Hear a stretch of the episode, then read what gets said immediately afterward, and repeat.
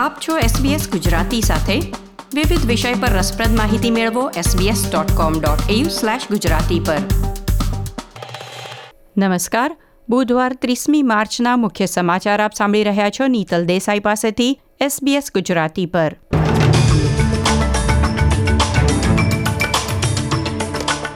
આજના મુખ્ય સમાચાર. ન્યૂ સાઉથ વેલ્સના લિઝમોરમાં ફરી એકવાર પૂરના પાણી ફરી વળતા.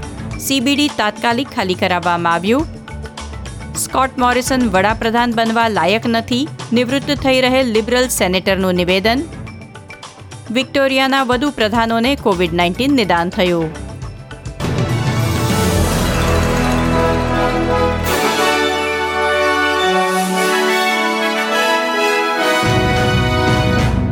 પ્રસ્તુત છે સમાચાર વિગતવાર. આજે સવારે ન્યૂ સાઉથ વેલ્સમાં લિઝમોર પાસે વિલ્સન નદીના પૂરથી પાણી રોકવા માટે જે અવરોધો ઊભા કરવામાં આવ્યા હતા, પાણીનું સ્તર તેને વટાવી શહેરમાં આવી ગયું હતું. લિઝમોર સીબીડી તાત્કાલિક ખાલી કરવાની સૂચના આપવામાં આવી હતી. પૂરગ્રસ્ત વિસ્તારોમાં ત્રણ હજાર છસો ઘરોમાં વીજળી કપાઈ ગઈ છે. લિઝમોર સીબીડી ઉપરાંત વિલ્સન નદીની આસપાસના દસ વિસ્તારોમાં સ્થળાંતરના આદેશ જારી કરવામાં આવ્યા હતા. બાયરન બેમાં છેલ્લા ચોવીસ કલાકમાં ત્રણસો મિલીમીટર વરસાદ નોંધાયો છે, જેને પગલે શહેરના મુખ્ય ભાગમાં એક મીટર ઊંચું પાણી ભરાયું છે. વડાપ્રધાન સ્કોટ મોરિસને તેઓ વડાપ્રધાન બનવા લાયક નથી એ ટિપ્પણીના પ્રતિસાદમાં કહ્યું છે કે સેનેટરે સંસદમાં ટિપ્પણી કરવાને બદલે ઔપચારિક રીતે ફરિયાદ નોંધાવવી જોઈએ, જેથી તેમના આક્ષેપોની તપાસ થઈ શકે. વડાપ્રધાનના પોતાના જ પક્ષના નિવૃત્ત થઈ રહેલા સેનેટર ફિયેરા વેન્ટી વેલ્સે તેમના છેલ્લા સંસદ સંબોધનમાં કહ્યું હતું કે સ્કોટ મોરિસન નૈતિક મૂલ્યો અને વિવેક બુદ્ધિ વિના નિર્ણયો લે છે અને તેથી તેઓ દેશનું નેતૃત્વ કરવા લાયક નથી. એસબીએસ ન્યૂઝને આપેલ મુલાકાતમાં શ્રી મોરિસને કહ્યું કે ન્યૂ સાઉથ વેલ્સની બેઠક માટે સેનેટર મરી સ્પેન અને સેનેટર મોલેનની પસંદગી થઈ છે અને સેનેટર વેલ્સની પસંદગી ન થઈ. જો કે પક્ષના પચાસ સભ્યો દ્વારા એ નિર્ણય લેવામાં આવ્યો હતો, તેમનો પોતાનો આ નિર્ણય નથી. એટલે સેનેટરે ફરિયાદ કરવી હોય તો ઔપચારિક રીતે ફરિયાદ નોંધાવવી જોઈએ. કેન્દ્રની ચૂંટણી અગાઉ ફેડરલ સરકારે રજૂ કરેલ અંદાજપત્રમાં રોજગાર, સંરક્ષણ, આરોગ્ય અને મહિલાઓને અનુલક્ષીને ફાળવણી કરવામાં આવી છે. ગઈકાલે રજૂ થયેલ બજેટમાં તે ઉપરાંત રોકડ ચૂકવણીઓ અને સીધી નાણાકીય સહાય યોજના પણ જાહેર કરવામાં આવી છે. દરેક ઓસ્ટ્રેલિયન ઘરને અસર કરતા પેટ્રોલના ઊંચા ભાવનો બોજ હળવો કરવા ચુમ્માળીસ પોઈન્ટ બે સેન્ટ પ્રતિ લીટર ઇંધણ એક્સાઇઝમાં હવે બાવીસ સેન્ટ પ્રતિ લીટરનો ઘટાડો કરવામાં આવશે.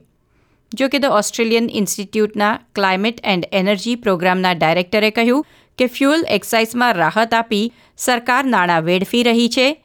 તેને સ્થાને સ્વચ્છ ઉર્જાના સ્ત્રોત અને ઇલેક્ટ્રિક વાહનોમાં રોકાણ કરવું વધુ સલાહભર્યું છે. નાણાકીય વર્ષ બે હજાર બાવીસ ત્રેવીસમાં બજેટ ખાદ ઇઠ્યોતેર બિલિયન ડોલર એટલે કે જીડીપીના ત્રણ પોઈન્ટ ચાર ટકા પર રહેવાની ધારણા છે. ઓસ્ટ્રેલિયનોને તાત્કાલિક રાહત મળે તેના ભાગરૂપે ઓછી અને મધ્યમ આવકવેરા ઓફસેટમાં ચારસો વીસ ડોલરનો વધારો કરવામાં આવશે. એક લાખ છવ્વીસ હજાર કે તેનાથી ઓછી વાર્ષિક આવક ધરાવતા લોકોને તેનો લાભ મળશે. દાયકાઓમાં સૌથી ઓછો બેરોજગારી દર હાંસલ કરવાના ઉદ્દેશ સાથે નવા એપ્રેન્ટિસને નોકરી પર રાખવા બદલ નોકરીદાતાને પાંચ હજાર ડોલરની સરકારી સહાય પણ જાહેર કરવામાં આવી છે. નફો નહીં રળવાના હેતુથી ચાલતી સંસ્થાઓએ કહ્યું કે દેશના અર્થતંત્રને મજબૂત કરવું જરૂરી છે, પરંતુ સામાજિક અને પર્યાવરણીય યોજના માટે પણ ફાળવણી કરવી અનિવાર્ય છે, જેમાં કેન્દ્ર સરકારનું બજેટ નિષ્ફળ રહ્યું છે. મિન્ડેરુ ફાઉન્ડેશનના એડ્રિયન ટર્નરે વિગતો આપતા કહ્યું હતું કે કુદરતી આફતોમાં ઓસ્ટ્રેલિયાને દર વર્ષે આડત્રીસ બિલિયન ડોલરનું નુકસાન વેઠવું પડે છે. ત્યારે હાલ જોવા મળી રહેલ કુદરતી આફતો સામે લડવા કોઈ વિશેષ ફંડ નહીં ફાળવી સરકારે મોટી ભૂલ કરી છે. ઓસ્ટ્રેલિયામાં પ્રથમવાર સિંગલ પેરેન્ટ્સ માટે પેરેન્ટલ લીવની જોગવાઈ આ વખતના બજેટમાં કરવામાં આવી છે. તે ઉપરાંત વીસ અઠવાડિયાની પેડ પેરેન્ટલ લીવ માતા અને પિતા વચ્ચે વહેંચવાની છૂટ પણ આપવામાં આવી છે. વિક્ટોરિયાના પ્રીમિયર ડેનિયલ એન્ડ્રુસ પછી રાજ્યના અન્ય પ્રધાનોને પણ કોવિડ નાઇન્ટીન નિદાન થયું છે. પ્રવાસન અને ખેલ પ્રધાન માર્ટિન પકુલાને આજે સવારે કરવામાં આવેલ રેપિડ એન્ટીજેન ટેસ્ટમાં કોવિડ નાઇન્ટીન ચેપ લાગ્યો હોવાનું જાણવા મળ્યું છે. તેઓ હવે સાત દિવસ માટે આઇસોલેશનમાં રહેશે. ઉપરાંત વિપક્ષ નેતા મેથ્યુ ગાય અને તેમના નવ વર્ષના દીકરાને પણ કોવિડ નાઇન્ટીન હોવાનું ગઈકાલે જાણવા મળ્યું હતું. ઓસ્ટ્રેલિયામાં છેલ્લા ચોવીસ કલાકમાં ઓગણત્રીસ કોવિડ દર્દીના મૃત્યુ નોંધાયા છે.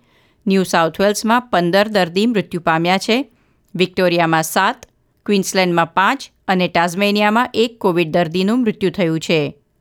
ગઈકાલે રજૂ થયેલ કેન્દ્રીય અંદાજપત્રમાં આવતા ચાર વર્ષ સુધી રોગચાળા સામે લડવા અને ભવિષ્યમાં કોવિડ નાઇન્ટીનના નવા પ્રકારોનો સામનો કરવા ચાર પોઈન્ટ બે બિલિયન ડોલરના રોકાણની જાહેરાત કરવામાં આવી છે, જેમાંથી નવસો મિલિયન આ વર્ષના અંત સુધી કોવિડ નાઇન્ટીન રસી મેળવવા માટે ખર્ચ કરવામાં આવશે અને એક પોઈન્ટ છ બિલિયન ડોલર વધુ રેપિડ એન્ટીજન ટેસ્ટ ખરીદવામાં વપરાશે.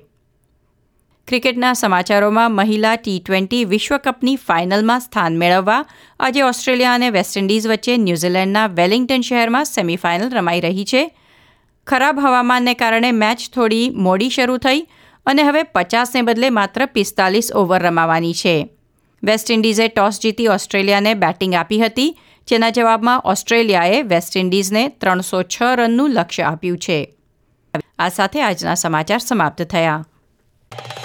લાઇક શેર, કોમેન્ટ કરો. એસબીએસ ગુજરાતીને ફેસબુક પર ફોલો કરો.